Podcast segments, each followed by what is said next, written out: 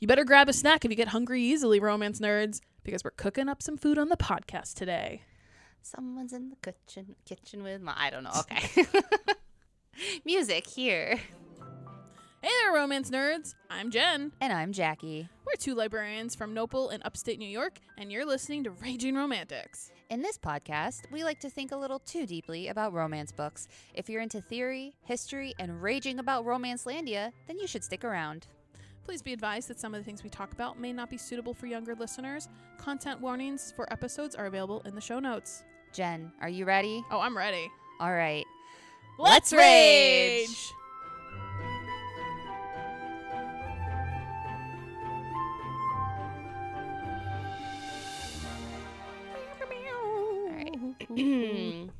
Hey, Jen. Hey, Jackie. My neighbor just texted me saying, I just made cinnamon buns. I texted back, you mean like grandma used to make? Cinnamon. Synonym and grandma. Oh! Maybe I should have gone with the escargot joke instead. That's okay. I just can't spell, so I had to think for a second. Yeah, looking at it now, I'm like, okay. I'm super smart. Here, how about this one? Did you hear how they caught the Great Produce Bandit? How? He stopped to take a leak. Oh! I can't laugh. That's like what I would tell a 5-year-old. Yeah. Something in Captain Underpants. Which dessert is perfect for eating in bed? I don't know. A sheet cake. Oh, okay. There's a romance there we one. Go. There we go. I was trying to find like chocolate-covered strawberry jokes, and they were not cute. Appropriate. That's so cute. The sheet one is very cute, okay, and it's very appropriate since, you know, we also have Between the Covers, and now we've got the sheet that goes with the covers. I built up from a really bad joke to the sheet cake, so we're good. There we go. I hope you were very impressed with her romance nerds. It's hard right now, guys. It's really hard. But happy June to everyone. We're halfway through 2023 already. I know, it's crazy. So we hope you've had a good year so far. And if you haven't, at least it's almost over. It's halfway there. Yes. Glass half full. Silver lining somewhere, okay? We're halfway to Christmas. Yes. It's also officially Pride Month. Ooh. So longtime romance nerds will know that Raging Romantics is a library-sponsored podcast that our beloved employer, Northern Onondaga Public Library, lets us do. So hey. Maybe think about wandering into your local library and checking out a queer romance or attending a program or, you know, just looking at some pride displays, because it is another way you can support libraries. Yes. And if you're a fan of the podcast, we really hope that this is the month you guys go and check one out. There's going to be so many, like, libraries all over the place do so many fun things for Pride Month, and it's all colorful and happy. Mm-hmm. And I think especially this year, we're going to go hard for certain real-world political stuff we're not going to get into on this particular podcast. But again, this is the month to show up at your local library and show some support and enthusiasm. We could really use the numbers, honestly. Yeah. Like, and if all you do is check out, like, 2 books. Even better. That's even better. Totally great. Give the books some circ. Yes, please. So big help there. And finally, if you're in the Syracuse area, I also want to let you know that Nopal is having our first book sale of the year at the Brewerton Fire Station from June 8th to the 10th. Yeah. It is a massive sale. The friends have been collecting books all year, and every inch of that building is going to be covered in books. Yeah. Like, I went last year. It's insane. Yeah. There's also really great deals, and it's yet another way you can support the library. Yes. So please think about that this June. We love you guys. Hopefully, if you've learned, like, anything, if you've ever laughed at us, you think about doing something this month, because it'd be a big help. So with all that out of the way, are you ready to talk about food, Jackie? Always ready to talk about food. Yes, me too. I love food. I just had ice cream, and it was kind of a letdown, so now I'm, like, thinking about what I can eat next. Well, I got cookies. Oh, that's true. Yeah. I'll go steal some cookies. I have a cookie. Jen's cookies are the bomb. They are. They are, like, truly, the best thing I do. They, well, yeah. But, yeah. Yeah, forget library stuff. It's, like, the cookies that she guards this. We've talked about how closely she guards this recipe. If I die or if I leave Syracuse permanently, that is when I will share the chocolate chip cookie recipe. And it's gotten me in trouble. It's people be a get very hunt. Well, that's if I die, and that's if I die of scurvy, because it's gonna be a whole pirate theme. Okay, right? Okay. Yes. If I die like normally, I'm thinking instead I want to have my eulogies be like a contest among the participants of the funeral, and then at that point, then like the estate can go to whoever wins. So who judges though? That's been a constant question, and I haven't figured out those details in my funeral. But hopefully, I'm just not gonna die. Hopefully, it will be just like I leave Syracuse for a job. Jen is trying new fruits now, so you know she hopefully won't die of scurvy. Well, I don't know. We'll see. It's still pretty touch and go. It's a little like there's more green stuff in the diet. Let's talk about that. Can I be honest with you guys and with Jackie, please? Oh no. really the whole point of this podcast is to tell you guys the new term for romances featuring food, because it is very cute. Okay. I will stretch this out to like a 30, 40 minute podcast, whatever. But this really could have been like 15 seconds because I want to tell everyone that foodie romances are now known as, drumroll please. When can I stop? Yeah, go. Okay. Apron tuggers. Oh, that's adorable. Isn't that amazing? Apron tuggers. I screamed when I saw that name. Apron tuggers. I loved it so much. It's adorable. Yes. Thank you. Thank you. That's all I wanted to say. I'll see you guys next episode. Play me out. No, I'm kidding. I'm kidding. I will be good and I will do this whole thing. I can definitely stretch it out because I love food.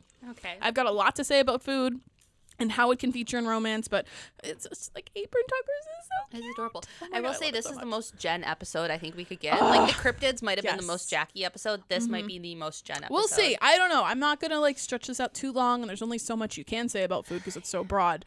But like the apron tuggers, it's just it fits with so many different facets because it's like it tugs on your heartstrings, it tugs on your apron. It could be a euphemism if your mind isn't the gutter. It's just it's so beautiful. Like so beautiful. Our book, but with aprons. Yeah. Mm-hmm. Okay. If you know, you know. I do not want to get in trouble, though. So.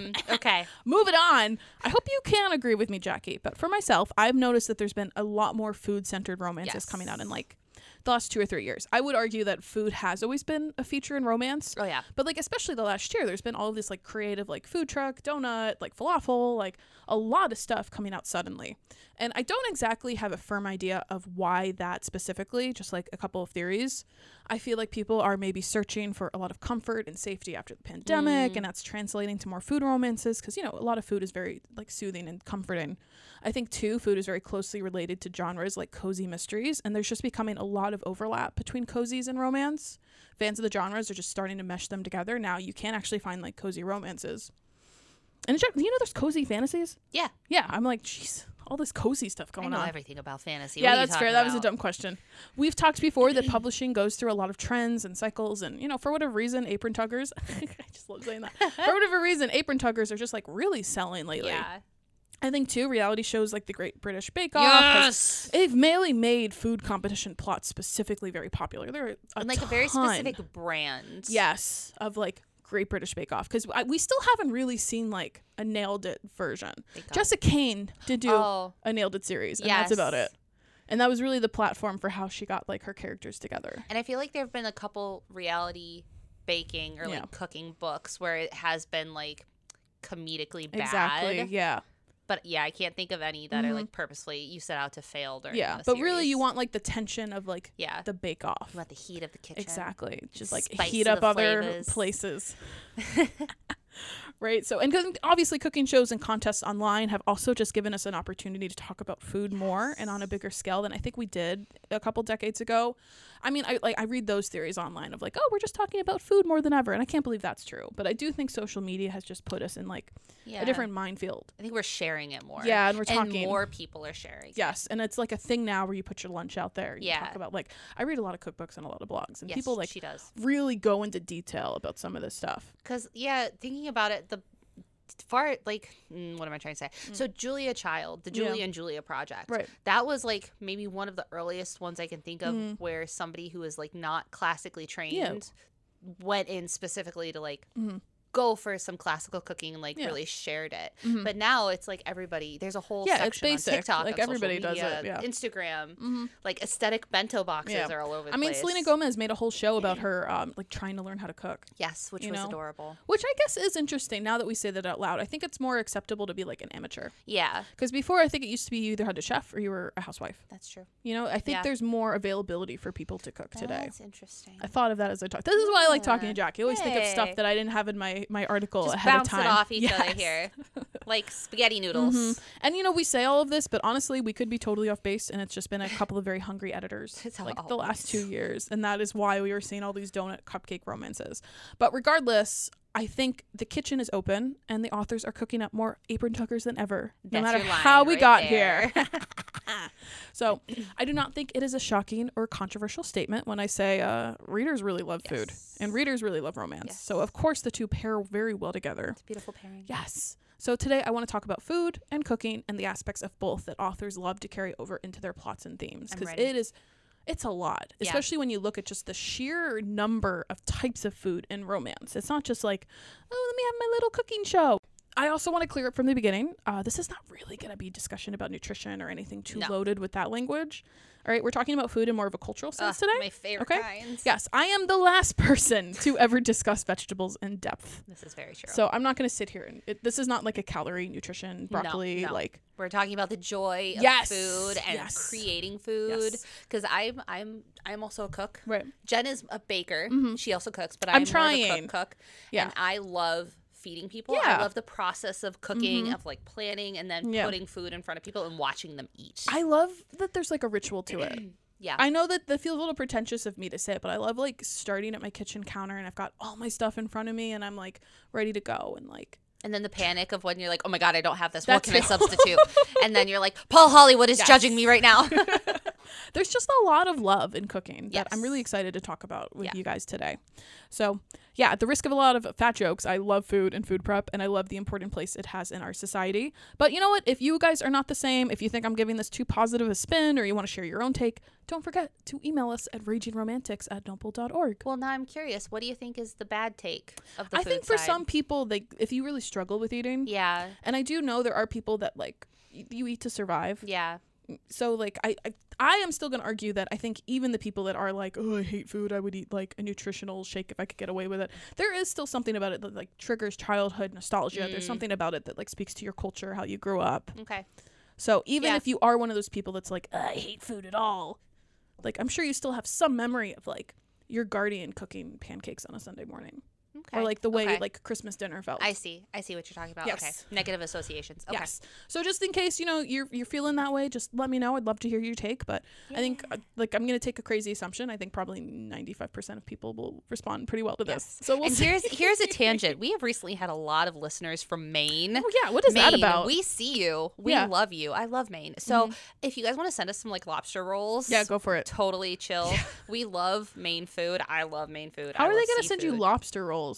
It's gonna rot. Freezer. You freeze it and you ship it. No, okay. Just send me the lobster because they're really expensive. It's beautiful. Okay.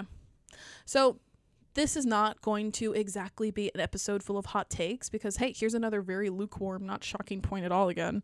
But food is pretty important to most people, right? You don't say. Like I said, I know there's a lot of people who basically eat to survive, or they don't enjoy eating, or they've got like some conflicted feelings about it.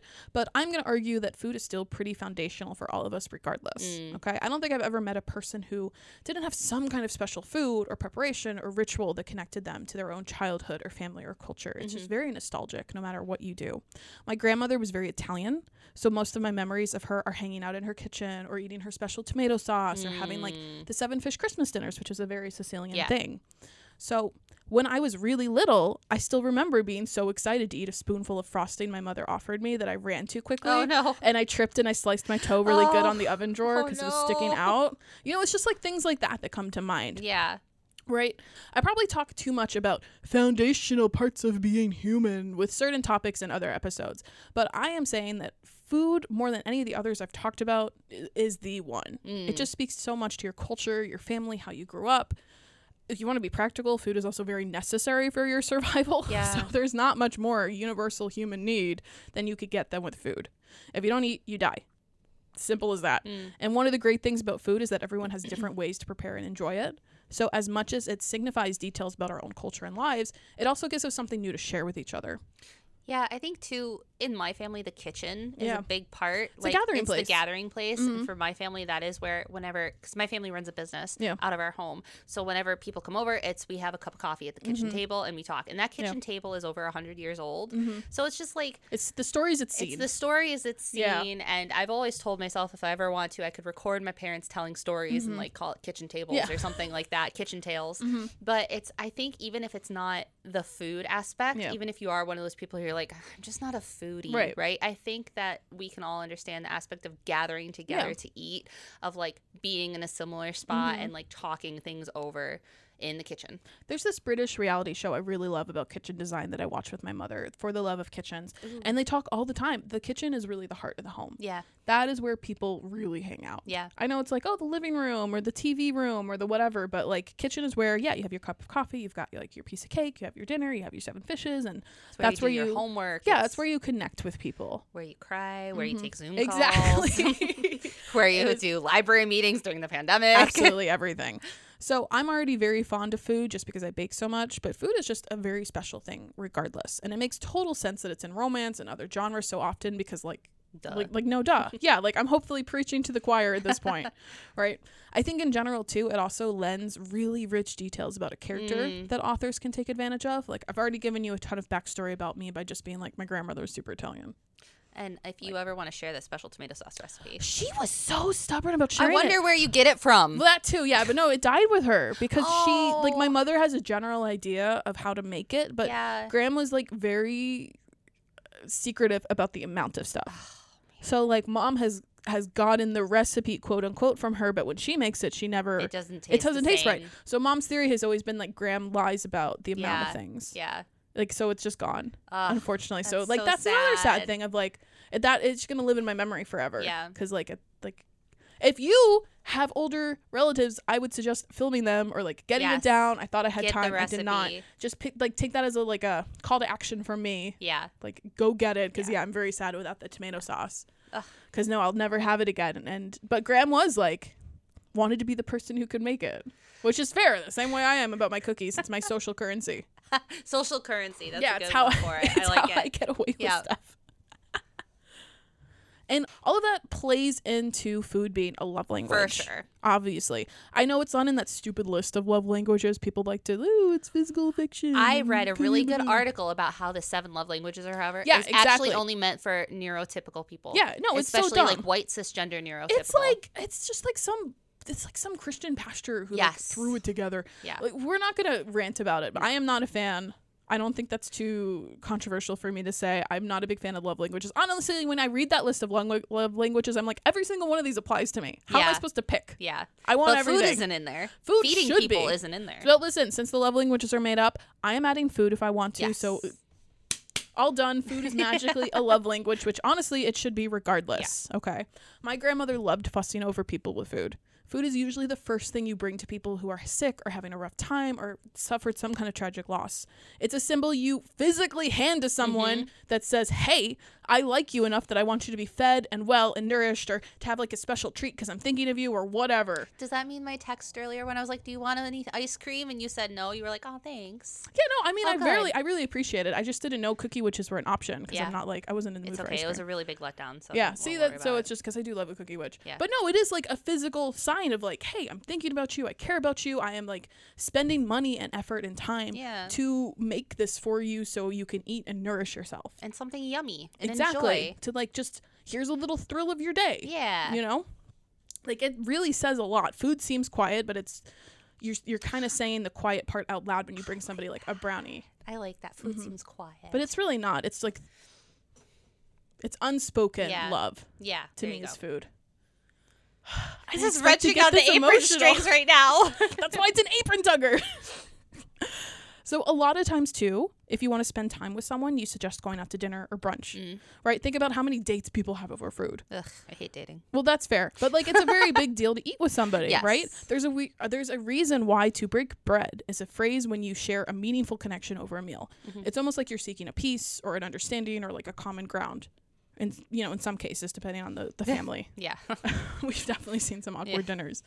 And again, pretty safe for me to admit, not going to be any crazy moments in this podcast, but I love sharing food and I constantly bring food into work or send food to my friends. Can confirm. Yeah. Baking is one of my favorite hobbies and I love making birthday cakes for the staff here or just trying out new things. And then I bring it in because like a little is I can't eat it all myself, but it is also like I genuinely love like bringing stuff into people. And feeding people. Yeah. Yeah. Like it's great. I love it. So again, what a shock that food appears so often in romance novels. Like, can't figure that out. I hope that was very sarcastic because, like, duh. Again, a lot of this is going to be just duh, and I hope, like... I think you're good. Yeah, this shouldn't be shocking to anybody. So, Food is also so broad of a concept that there's just a ton you can do with it plot-wise. Oh, yeah. I've seen everything from restaurant or bakery ownership, starting some kind of food-related business, food competitions, family secret recipe drama, being a food blogger or reviewer, exploring histories or lives through cooking food, food trucks, famous food stars, and just on and on and on. There's everything. Like a gazillion plots you can do with food. There's just a lot of possibilities wrapped up in food itself for the plots. And it's really smart, I think, for writers to take advantage of it and try new flavors of old tropes. Yay! Hey! Hey! And it ends up being really applicable everywhere. There are a ton of YA romances that deal with food.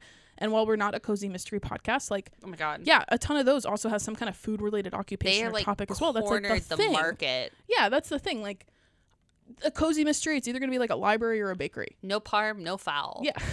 Or who's the author who has like all the recipes? Ellery Adams. I think they all do that. Yeah. All the ones I finally did read a cozy mystery, and yeah, it has the recipe in the back. It's like good. Part of the Lobster Shack mystery. I think it's part of the rule, you know. Cheddar Late Than Never. Mm-hmm. I'm thinking of all the titles. They're all really fun. Yeah. And speaking into that, I'm hoping you have an opinion on this, Jackie, because I feel like you read it more than I do. Okay. Because I find one of the appeals of an apron tugger is that it's often very idealistic instead of realistic. Because like for all of our we have such beautiful memories of food, yada yada. I do think it's popular for like the same reasons a cozy mystery is popular, right? Readers really like the idea of working in a bakery or going around on a food truck or whatever. But the reality of the jobs are very different. Oh yeah. Right? It's one of those jobs where like aesthetics wise it seems really lovely, but it's not. No, it's like a daydream quality right to some of the plots, because in real life the hours are very different, or like there's a toxic working environment, low pay, especially if you're struggling to get a business off the ground. But you know, in the books we can just enjoy working for the waffle place and meeting our true loves at the same time. No, that's a good point, because again you said like the aesthetic versus reality. The aesthetic of cooking is that kind of like that homey sense of you're creating that meal, you're, you know, maybe you're having sexy time in the kitchen and somebody's helping you cook, and it's just like that kind of romantic, that heat, that tension, or like even just the action of cooking, like we've been talking about for the however many past minutes, of like memories or flavor or like just enjoying doing something for yourself or for others, versus in reality, you know, you're standing up in front of a hot stove oftentimes for hours until your feet hurt, and then you sit down and you're like, oh my God, why does my back hurt so bad? Or if you work in the food service industry, which I have, it is hell on earth. Like I loved it, but it was absolute hell. And you have to deal with customers, and you have to deal with people, and you have to deal with angry cooks, and you have to deal, if you're having a bad day, you have to be service friendly, and it's not as pretty as the books do make it seem. So yeah, the aesthetic, the idealistic aesthetic of these books. But there are books that still make it seem that like walk you through this does suck too at the same time. That's true. But I think that is part of the, because it's a trend that you get to hear those other stories of like, all right, here's the idealistic, oh, this is so lovely, like making bread every morning, and then and then like, no, you're up at 2 a.m. The people who are actually have worked in them and are writing the books are like, yeah, no, you have no social life, like you smell weird, like you're going to bed at 6:00 in the evening. Yeah, you get flour in weird places. Yeah. Well, like, like there's a world of difference between me having like my fancy little baking sessions whenever I like in my home, and then if I actually wanted to run a bakery, which I'm pretty sure I don't. Yeah, same. No. Like once in a while I am like, God, I could sell these and make way more money than I'm making as a librarian. But that's the other issue. You really don't make any money either. No. Like, but it's very nice to read them and be like, oh, here's my fancy food star. Here's a tangent for you. Have you heard of Cakegate? Oh, I think I ran it by you. Was it that dumb sprinkle thing? Yes. Yeah. Okay, so for anybody who's not familiar, there was this baker who quote unquote became famous on social media because she was making these supposedly really elaborate cakes. Well, it came out that she charged $90 for like a rainbow sprinkle cake, and it was horrendous. And the person who had it, she like put her on blast, and then the cook put her on blast, and then the baker in New York, Tony, the baker in New York City, I don't know, he's famous for boss? Yeah, the cake boss. He like ribbed on this baker, and like it was this whole thing, and then it turns out that she wasn't doing her own cakes and she was stealing pictures from other people's social media, and so anyways, there was a little Cakegate tangent for you. There is a lot of drama now. There's so much drama, and I think it goes back to that point of like, we are talking about food more often, it's just not always as positive. And I think that the people who are making the food are becoming, I don't want to call them influencers. Mm-hmm. Sometimes they are, but they're like getting their names more well known, especially like if they're on the baking shows like mm-hmm. Great British Bake Off or Cake Boss. Well, you know what I was thinking about is that there's so many videos I've seen that is literally just them like constructing the cake from, it's like just the silence, just the music. It's just like two disembodied hands just putting this together, and it's like a soothing thing for people. It's almost like an ASMR for your eyes. There's a Maori, I don't remember his last name. It starts with a G. He is a French chocolatier. Oh, that guy. My friend and I call him Chocolate Daddy. Because I think his name's actually, I don't know what his nickname is, but I've seen that guy. Yeah. It's like Chocolate Guy. Yeah. And he makes these amazing chocolate creations. Yeah. He had a Netflix show for a season, and it was amazing. And he's like the aesthetic of a romance novel right but there. The thing is, again, going back to that aesthetic versus reality, I read he's actually a terrible person in real life. Oh, and I read he's a really good person. I guess we've heard different things. Yeah, you never know, because I read he did try to run like a chocolate school, and apparently it was not really a school. He was barely involved. He kind of just took people's money and barely helped, and they didn't really learn for what the amount was they put in. So he was almost running a scam, but he had it like this veneer of like, look at this amazing things I can create, I can show you how to create it, but and ended up being kind of like a bust. Interesting. So again, going back to like, obviously he's very skilled, like he can't fake the stuff he's doing in his videos. I noticed too, it's becoming a problem like on YouTube to have like these weird baking hacks that people lie about. Yes, like you know, just again for like the 7 minute hacks or something. Yeah, like that. And it's like real people will actually do these things of like, and they're terrible. Yeah, I saw this one. They wanted to like boil something in the microwave to make caramel, and it just did not work. But of course, it's like you can edit the footage so it looks like it works. So it looks like you did. Yeah, no, you have to make caramel on the stove. And I have made caramel. You cannot do that in the microwave. No. It's a mess. Caramel's painful. No, and you got to get it hot, like hot enough too to melt. Yeah. And then there's those people who are kind of, who look like they're making those videos, but they're actually fetish videos. Yeah. Have you come across those? Yeah, where like the women are like stuffing in cake. And you're like, I don't think I want to be looking at this, but I'm fascinated. Yeah. So it's interesting how it spans the spectrum. Yeah, it really does. And that part is not as frequently represented in romance, but I feel like it probably will be eventually, of like somebody hunting down like the fetish videos or proving, hey, like these tricks are not real. They're just like, it's like clickbait farms. You know, they're just trying to get the views. Or okay, so here we go. Here's a plot for you. Yeah. So she used to be a baker, a chef, like somebody who was really, and then for some, whatever reason she fell out and like she couldn't, not that she couldn't make it, but you know, she couldn't make it. So she ends up doing these fetish like hack videos, but some of her hacks are actually super successful and get her noticed by this famous chef who's like, hey, come work for me. And you know, meet cute, kind of like OnlyFans, but with fetish food. Sorry, so this would Mandy. Be like an Amazon Kindle thing and not a mainstream thing, probably. Well, I mean, hey, the nanny just never came out. That's true. Yeah, that one's an OnlyFans. And like Merry Little Christmas, I would have thought would have been like indie. Merry Little Meet Cute. Merry Little Meet Cute. Thank you. We're reading that this year, right? Yeah. Yes, Merry Little Meet Cute. That's what I'm thinking, because I've never seen it like a porn star in mainstream. This could be interesting. Yeah, there you go, authors. There's a plot for you. But I do think it shows like just the reach now of food, and there's like food communities, and there's like people that identify as like these foodies, and it's just a bigger part of life in a weird way. And even within those communities, you have all these sub communities. Yeah, too. Like you have like, you could have the vegans, you could have the vegetarians, you can have the omnivores, you can have like the people who go out and they're foraging, or the people who are like wild cooking. I feel like there's a lot of people who normally, like a lot of these food traditions and prep come from, you know, like your grandmother did it, and like you learn from her. But it's like there's all these people kind of just establishing these new, totally new practices and like ways of handling it just through social media and like learning through TikTok instead of grandma. Yeah. YouTube. Which is really interesting. YouTube is your friend. Yeah. But I mean, also, I think you said we're going to talk about this later, about like like cultural foods. Hey, look. Like, hey, look at that. I'm perfect. Right on it. Yeah. But like how I've been reading a lot recently about millennials and like a lost generation of knowledge sort of stuff. Yeah. So like generational trauma. Right. And how our generation specifically, or even Gen X onwards, could have lost a lot of this stuff from our parents and our grandparents not carrying on these older traditions. Either they were lost during the Depression or World War II, lost family members, you know. There was a lot of cultural strife going on in the mid-century. So we lost all of this kind of cultural knowledge. And now we're coming back to it with our own cooking and our own generations and our own children and trying to learn like, hey, what food did our people cook? I think too in general, like parents just assumed we didn't need to know that stuff anymore. Yeah. Like, I did not do any kind of shop class. I did not, like, I don't know how to take care of my house. They just assumed, like, I would figure that out by myself. Taxes. You know how to do taxes. Yeah, it's like in school, instead of shop class, I had to go, like, take the stupid standardized test 20 times. Ugh. You know, so, like, I can see that there is probably a lot of knowledge lost. Yeah. And then that's an interesting point. Like, now you trying to recreate your grandma's secret sauce, and you're like, well... I kind of know, but I don't really know. So. Yeah, because she was so secretive, Grandma. Yeah, thankfully my grandma wrote everything down. So my great-great-grandma's chocolate mayonnaise cake, we still have a recipe for in, like, original handwriting. Mm-hmm. But yeah. I'm really jealous. Sorry. That's okay. I'm just like, God, Grandma, why'd you do that to me? And, like, kind of bouncing off of her point, I wanted to throw this in here anyway because I thought it was a great... kind of twist, not a twist, but like an interesting pivot. Yeah.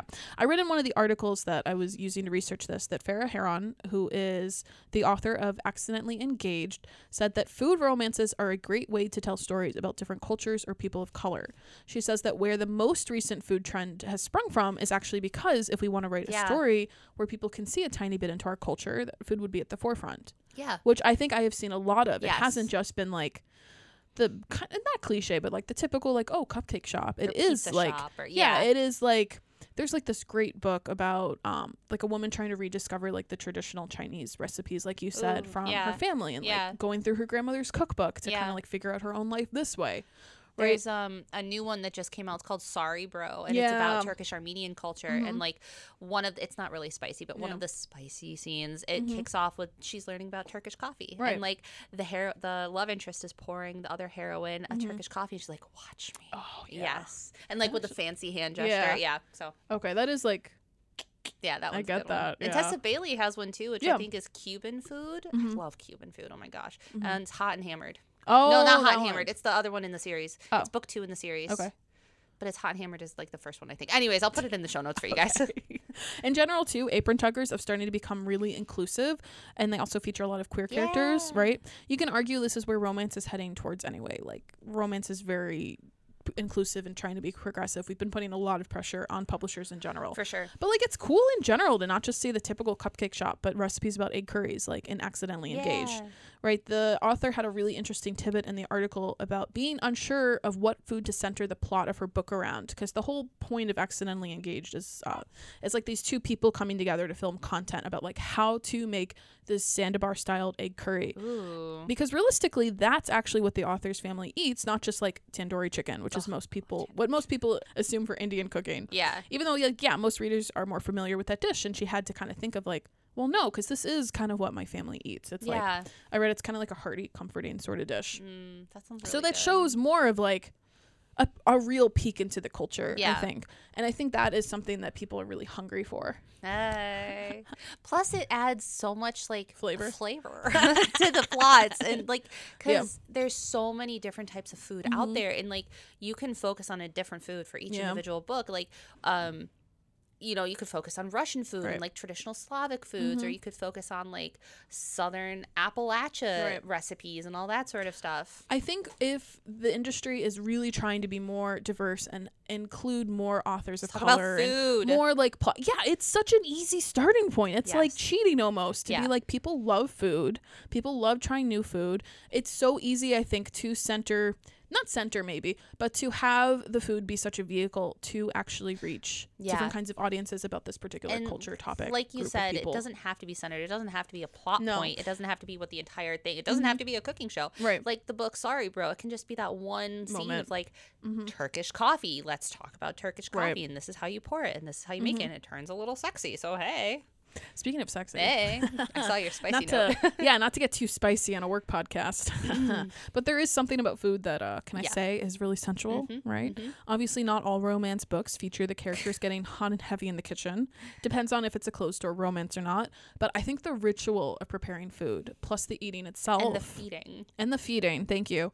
It's very easy to turn that into a very intimate, like lush experience. I'm a big Nigella Lawson fan, and if you've ever watched her show, you know what I'm talking about with just the way she cooks and the way she like appreciates and just loves the ingredients. Right? In the intro to her newest series, she keeps calling the kitchen a pleasure palace. Right? It's that kind of language and that kind of just like open enjoyment of food that is just really like... Chrissy Teigen went viral too for admitting she sometimes cooks nude, right? Certain foods are seen as aphrodisiacs, right? I'm going to say another crazy assumption. And guess when most people plan something romantic for their partner, there's usually a food element there, right? Even if it's just like with wine or little tidbits of food. Yeah. Like I've never seen anybody take them out for like a romantic bike ride. I have. Oh, okay. Well, I've never seen like a romantic trip to the zoo. I have. How? Okay, do they bring food though? There's still some kind of like take you out after. Okay, so this is something else I want to talk about because we keep saying food in these, but there's also the whole aspect of like drinking and alcohol. Not like drinking alcohol specifically, but like beverages and beverage intake. Are we including that in food? We could. I wasn't going to so much because I feel like it's kind of different. It depends because I feel like with wine you get into like vineyard plots, which is a little different because to me that's more of a business plot. And like there is obviously the characters that like love the wine and they have all the sentiments of like enjoying the wine and letting it breathe, and that's its whole like sommelier culture is like its whole talking about thing. Pleasure palace and like Nigella going back to that like indulging like a sensual kind of experience. It's a whole thing. So I do, it's like an overlap because I think it's very possible that with some of the wine or the alcohol it's just like, well, this is like what you do on a date. And to be fair, like if I'm being biased because I don't drink, let me know if maybe like alcohol is more important to you. I keep coming back to the coffee scene, but coffee is big in my family. Like we are coffee drinkers, and like when somebody comes to the family, they bring us coffee. They bring us Dunkin'. Like my family is a Dunkin' a la Hoyt, 2 cream, 2 sugar. But I think, I think they do have to be separated because I think that their plots do get different and like a little bit. It depends.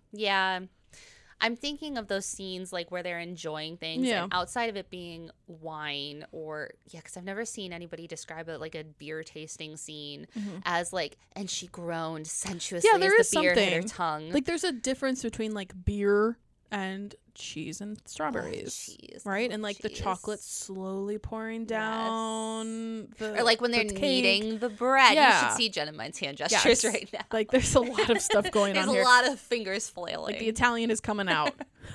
I don't have Italian, but I have baking fingers. But that's my point, is there is like a food element here. And to like kind of go back to your point a little bit, it's not just food. It is like the beverages. We'll throw that in here just for the sake of it. But it is also like the preparation. It's like doing it together. It's the actual spread of the table, I think, is just as important too, of like, okay, do you do something really romantic with flowers and candles and dim lighting? Or is it just like a casual family get together at the kitchen where you each grab your favorite mugs? Like a lot of that says a lot about the plot and like kind of your feelings towards the person and what else is going on. Like it's these very subtle things sometimes. Obviously, like if you're having like sexy food, that's not as subtle, right? That is a completely different plot point. But I feel like a lot of the food does kind of encompass just so many things, which is why it was difficult for this episode, because I would like write one idea down and I'd like have another one and just go off really on a food train. Food train of thought. I love food. So plus, I feel like we've been seeing food because we've seen it in mysteries, but I think we're seeing that baking competition or cooking competition kind of expand outwards. Like you said earlier in the episode, we see it a lot in romance. Like that is one of a very popular tropes that you see. I think it's a really good way to put new spins on these old tropes. So one of the things I've been seeing the most is like these Romeo and Juliet star-crossed lover plots with competing restaurants. Right, that's been a really big thing. After I was on Milagro Street. Or Ramon and Julietta. Ramon and Julietta. Thank you. Because I can't say the fancy way. But, or like something where like the family stole the recipe 2 decades ago. Or an enemies to lovers plot and the competition plots. Or it's like second chances. Like I hate you guys, but I'm going to fall in love with you the closer we get to the prize. One of my favorite ones is when 2 exes get put together. I do love a second chance. Oh, I love it so much. I've read so many second chances lately. And it's either fake dating because you have to pretend to be together or you just have to try not to kill each other. It's like forced proximity. A fun one that I just read was it was gay on the Pacific Coast Trail. And so they're hiking 2,000 miles, but there's still food involved because they still have to feed each other on the trail, and he's like, I'm gonna share my peanut butter cups with you and I'm gonna share my Skittles because Skittles are the only thing I can eat right now. Or it's like even water, which Jen and I are both water drinkers, but let's be real, water is not the most exciting thing. I love water in the world. I know there's like it's a whole side of TikTok that's like water talk and people preparing water. Why? It's TikTok weird. Is so weird. It's so weird. Jeez. But like part of this book was like they go out and they find water together, and I was like, that I don't know why, but that is just so romantic. That part is. I think, too, I wasn't thinking about this as I was writing the episode, but there's so much excitement in food. Yeah. Just, like, even talking to you, it's, like, clearly there's so much to discuss. Yes. And, like, it gets people really excited, and, like, you love talking about food. I think a lot of that energy feeds into the plot of the book. Mm-hmm. Even if maybe it's not a super heavy food-related thing, maybe it's just, like, a scene, or it is just, like a family recipe you're really proud of. I think that like latches in there very mm-hmm. easily, and it's just like it's either a scene where it's very easy for the characters to talk to each other, or it tells you something about the families, or it's just there's a lot of excitement about, like, I love food. Yes. And it's just fun to read about. Fun to talk about. Fun to read about, talk mm-hmm. about. Fun to think, oh, I'm going to try to make that recipe. And it is. There's like a soothing aspect to food too that like maybe it's not coming across because we're so excited to talk about, but just thinking about like I lost my furnace in March, so I've been very cold, and basically what I did for 3 months was just bake constantly, because not only was it giving me heat from the oven, but it also was like helping me relax and like cope a little bit of like the stress, and like I gotta get the water out of my basement, and I gotta like buy all this new stuff, and like why isn't the insurance getting back to me? I could go and like make cookie dough instead and feel better. You know, so it isn't just like, I would say that's maybe the aspect of that's not always super bright and positive, and it's like I'm really mad at my insurance, so I'm gonna go make a cake. And also, if you want to dive into the psychology of it a little bit, it takes up time. So like instead of sitting there for an hour and a half being like, oh my god, I'm just gonna stress over this and I'm just gonna like spiral, it's like no, I'm gonna go mix up some dough, I'm gonna make these perfect cookies, and then I'm gonna watch them as they bake, and then they're gonna be perfect. And it's something like you actually did productive with your time. And one thing too I like about it, because I with a lot of hobbies you're stuck with junk after. Like, okay, I not no shade to you because I know you knit, but like, what am I gonna do with knitting after? It was crochet, sorry, but like, okay, if I suddenly got into crochet, I'm gonna have a bunch of stuff to get rid of. Yeah, no, tell me about it. I'm at that point. Exactly. So instead, if I'm like, I can bring the cookies into work and it's gone. That's why I make blankets. Yeah, see, so have blankets and give blankets away. So you go and give them to people. Yes, exactly. Mm-hmm. Yeah, but yeah, food is it's productive. It's nourishing. Nourishing. Why did I say it like that? Nourishing. Mm-hmm. There's that sexy time. There's also like the memory aspect of it. There's I still like that time-consuming thing you said, because like I'm struggling with my cell phone use right now. I've had a bunch of times where I just like history was all about like I'm trying to like and I'm trying to like hide my cell phone. Or one thing I've been doing is like I'll put on a really long like YouTube video or something, and then I'll go bake, and then that like I literally can't look at my phone because it's like the phone, like I'm distracted from notifications on the phone, and then I'm also like doing cinnamon rolls or doing something with your hands. Just something like that. So I like stop checking my phone every 50 hours. Every 50 hours, every like 50 times a minute. So I can't even do time anymore because my cell phone is just screwed up with my brain, you know, like just trying to get a break from my it's like a nice break from real life. But again, like you said, it's productive. There's an outcome to it, and there's a productive outcome to it. It's like practical alchemy, because you take all these ingredients that shouldn't go together and you mix them together and you get something cool after. That's good. And you can usually eat it. And it's something like you keep practicing, you get better, hopefully. I don't know, I'm still not a great cook. I'm not like amazing, but I haven't poisoned anybody yet. She's a great baker. Yes, I've been baking since I was in 6th grade. Food, I really didn't have to cook for myself until I moved out. So I've only had that for like 10 years. See, meanwhile, I'm the cook of the family. So otherwise, probably it's like doing it longer. Basic white bread family. And I'm like, no, I want flavor, and I want good food. I mean, my mom makes good food. I won't say she doesn't make good food, but I just want like something else. Something more. So. And that's a way, too, you can take care of your family, because I'm sure she's really busy with all the horses and like the whatevers. So you just handle that instead. If only there weren't dishes afterwards. I hate dishes. So I think if you've like covered everything, Jackie, you're good. So if you haven't tried an apron tugger yet, I hope some of this has persuaded you into sinking your teeth in one. I think even if you don't enjoy the romance itself, there's always something to appreciate about the food. There is. For sure. What is your favorite thing to cook? Bake. Oh, God. Oh, that's a hard question. I think the chocolate chip cookies are really easy, but I get so much satisfaction out of bringing them into people. And it's really like they're really quick, and like I've got the recipe down.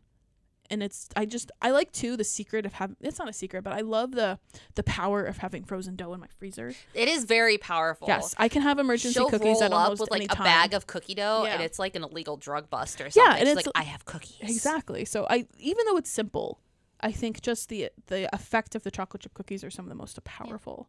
But I do love a cake too. Love a cake. And I just got into one again, going back to like showing love through baking. My boss just left, so while she was here, I know, it was awful. I made her like her favorite treats every day until she left. That's a good one. Yeah, things like that. So I found out through Alyssa, like, oh, I love making cinnamon rolls because I do actually love that kneading. I found like a great one that you let it rest overnight, and it's like so good. Oh my god, so good. I also learned a trick with cinnamon rolls before you fill. Okay, so fill the dough after it's flat, and then cut the strips before you roll it, and then roll the individual strips. I gotta try that because I screw up so much better. I'm so bad at There's cutting your hack them. Okay. Because I discovered that this winter because I kept like cutting it and it kept smushing. And I'm like, oh my god! But no, so you lay out the dough, fill the dough, and then cut your strips. Because I roll up the individual strips. I'm still struggling to do like a rectangle when I roll. Oh.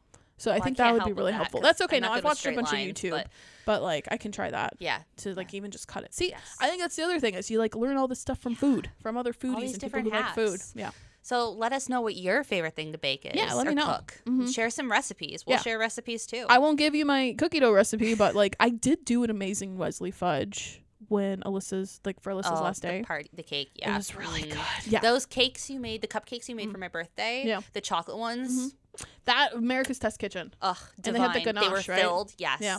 Oh, they were so like good. A devil's food cake with ganache from America's America's Test Kitchen perfect cake. Delicious. Which is like absolutely so full of good cakes. Yeah. That's where I got the Wesley fudge. Legend for the Wesley fudge is inspired. It was created at Wesley College, and there was some school administrator who was like, "There will be no fudge. There will be no boys. There will be no sugar." And it was just like all these crazy rules. That's so funny. So the students ended up creating the cake like in their dorm rooms as a as a protest. Basically.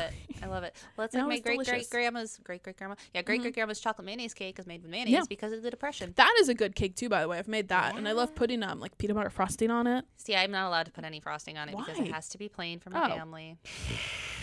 My grandma used to make flour frosting. Have you ever heard of that? I wanted to try that. It's like either they either call it miracle frosting or it's also that ermine or ermine. It's like I've never heard that one. It's ermine. It's like the weasel. Ermine. Yeah. Oh, yeah. I've never heard it called that. It's ermine frosting. Mm-hmm. They use cooked flour as the thickening agent. Yep, that's what my grandma used to do. I want to try it. I just haven't done it yet. It's pretty. It's easy. On my list. I have a whole bucket list of baking.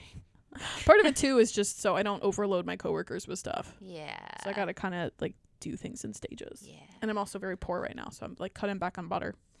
Butter's so expensive. It's not as bad, but like it's not great. I get my stuff in bulk, which helps. Remind me to bring you eggs because that'd be great. I really need eggs. Yeah. I love eggs. Farm fresh butt nuggets. Wegmans finally did go down in price, but it's still just like I really love. I'll bring you free ones. So there you go.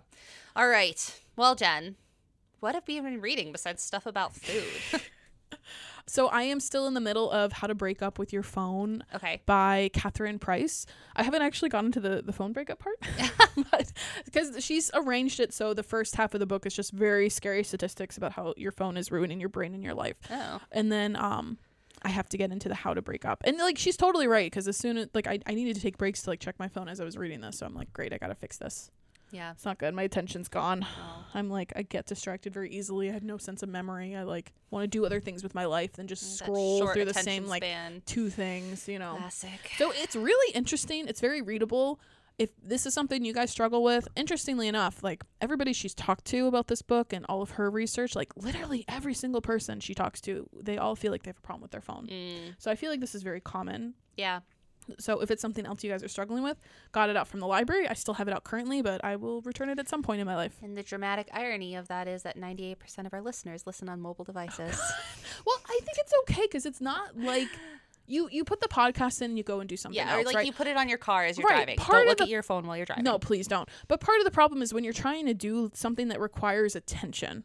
Yeah. And then you're just like scrolling through something stupid and you just go back and forth. Like the thing that frustrates me is just like going back and forth between like three apps just in case something new popped up. Oh. And she does break down the science very easily of like your brain searching for dopamine hits and the phone like specifically building it so you don't always get rewarded with a check. And it's like, it's very similar to how slot machines work because slot machines are some of the most addictive things on the planet. Like forget drugs, but slot machines will like ruin your life. Ding, ding, and the flashing lights. And it's basically the same as a phone, except like with a phone, it can actually react back to you and it's studying like how to get you to keep your attention on the app.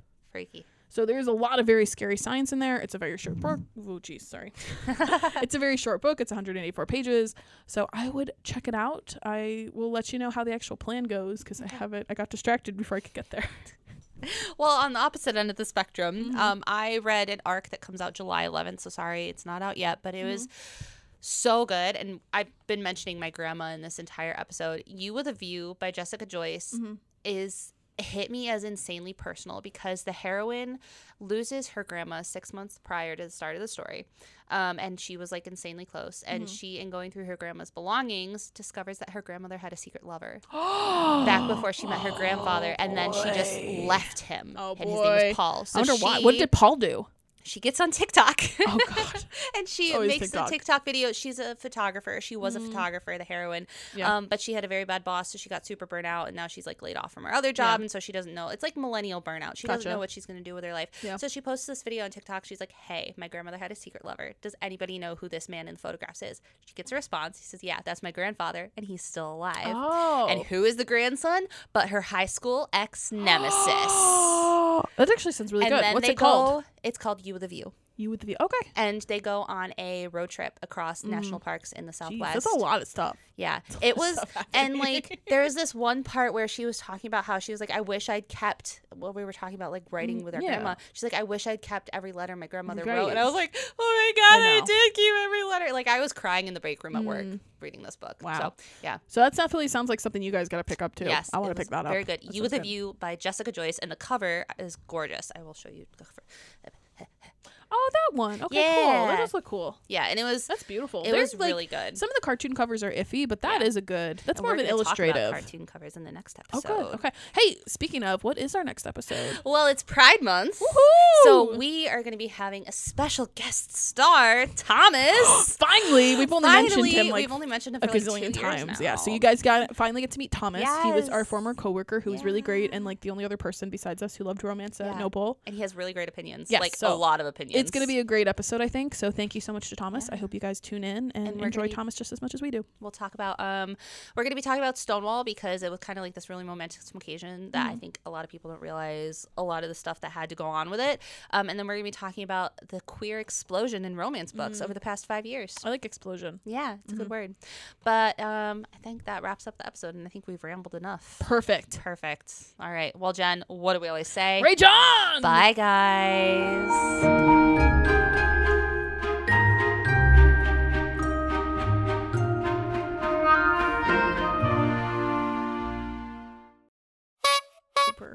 So good. It's gonna be great. Listen, it's the last one before summer. Who, you know, for you. Yeah. Yeah, you're like, whatever, I'm done. Okay, and we're recording. We're good. Like that popped up. Okay, cool. Well, usually I mean test. Oh yeah, no, we're good. Like, okay, cool. Testing.